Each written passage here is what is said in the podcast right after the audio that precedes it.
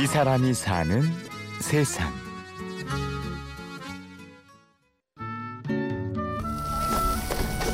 나 접시 좀 가져와봐. 고기 좀 담게. 네, 저희 여름방학이니까 저희 1, 2학번 동기들하고 같이 한강으로 캠핑 오- 왔거든요. 뭐 그냥 회비는 적당히 3만 원씩 냈고요. 또 장도 가까이에서 봐가지고 와서 되게 조촐하기도 한데 또 재미있게 친구들끼리 놀러 왔어요. 교사의 꿈을 품고 대학원 진학을 준비 중인 대학 4학년 정은 씨. 현재 대학에서의 마지막 여름 방학을 보내고 있는데요. 네, 아무리 여름방학이라도 인턴이라서 일하는 친구도 있고 또 아르바이트도 친구들이 계속 하고 있고요. 저도 마찬가지고. 그래서 학기 중도 마찬가지지만 여름방학에도 사실 친구들끼리 시간을 맞추기가 되게 쉽지 않아요. 또 어학 공부도 해야 되니까 학원도 다녀야 되니까 또 저 같은 경우엔 대학 생활 마지막 해이기도 하고 정말 이 시간이. 다시는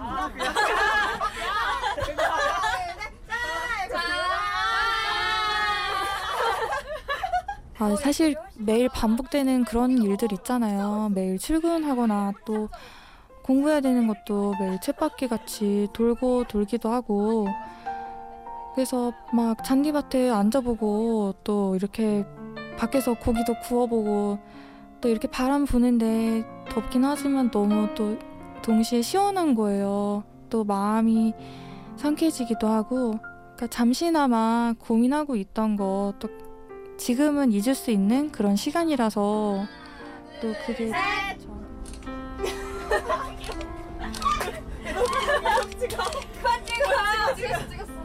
취업의 어려움과 장기 불황으로 꿈을 잃은 세대라 불리는 요즘 20대. 졸업을 앞둔 정은 씨 역시 지난 시간에 대한 후회와 미래에 대한 불안으로부터 자유롭지 않은데요. 사실 4학년이라는 숫자가 그 이름이 되게 무서워요. 그만큼 1, 2, 3학년 때하고는 다르게 또 제 어깨에 짐이 더 많아진 느낌이고 자꾸 솔직히 말하면 시간에 등 떠밀려 가는 느낌이 없지 않아 있어요. 1분 1초도 아까운 상황이고요. 그런데 또 그만큼 저는 휴학을 안 하고 달려왔기 때문에 몸도 마음도 약간 지쳐 있어요. 항상 쉬지 않고 열심히 해야 된다. 되게 잘해야 된다라는 강박에 시달린 것 같아요. 그래서 그런 강박이 저를 계속 채찍질 한 거죠. 맞달로서 책임을 다하기 위해 학과 공부와 아르바이트에 전념해온 4년의 시간.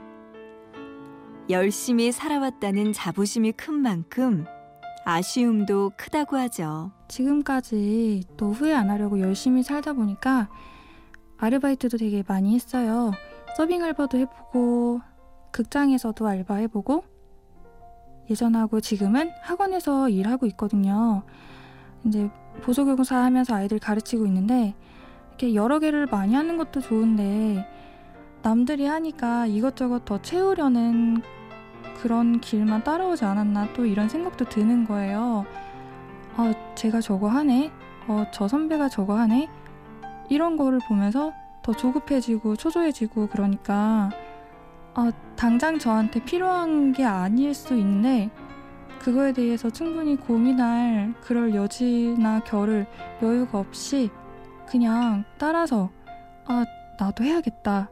이런 마음에 했던 활동이나 그런 일들도 되게 많았던 것 하지만 방황하고 아쉬워하는 동안 정은 씨에겐 커다란 소득이 있었는데요. 네, 처음에 대학 입학할 때는 국어 국문학을 선택하면서 아, 난 국어를 좋아하니까 잘하니까 괜찮겠지? 하는 마음에 사실 막연하게 선택한 게 있었어요. 그런데 막상 입학하고 나서 보니까 아, 인문계는 취업이 어렵다. 국어 국문학은 특히 더 어렵다. 막 이런 얘기도 많고 또 그런 것 때문에 속상한 일도 많았었거든요. 그러다가 이제 학원 보조교사로 제가 일을 하게 됐는데 어, 쌤, 쌤 이러면서 따라다니고 또 어 저 나중에 쌤처럼 될 거예요. 막 이런 식으로 얘기해주는 친구들도 있고 되게 귀엽고 사랑스러운 그런 모습들이 정말 아직도 많이 남아있더라고요. 그래서 이제 마침 과도 국어 국문학이고 국어 교사가 돼서 아이들을 가르치는 일을 한다면 평생을 해도 행복하게 일할 수 있지 않을까.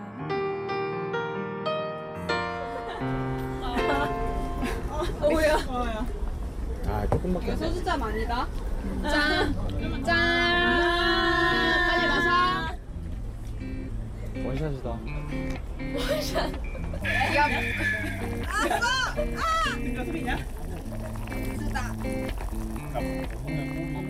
비트비트 걸어가는 나의 다리 오늘도 네, 사실 저는 국어 교사가 되는 것만큼 또 더 큰 꿈도 가지고 있거든요.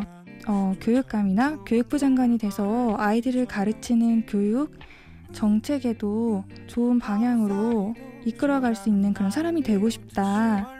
이런 생각도 지금 많이 가지고 있어요. 그래서 교수님한테 찾아가서 나중에 더 큰 일을 하고 싶어요. 이런 식으로 얘기를 드렸었는데 교수님이 저한테 오히려 어때? 그게 어때서? 너도 충분히 할 수 있어. 앞으로 네가 할 수 있는 길 어느 식으로 갈 수 있는지. 이 사람이 사는 세상. 대학에서의 마지막 여름 방학을 보내고 있는 4학년 졸업반 서정은 씨를 만났습니다. 고맙습니다.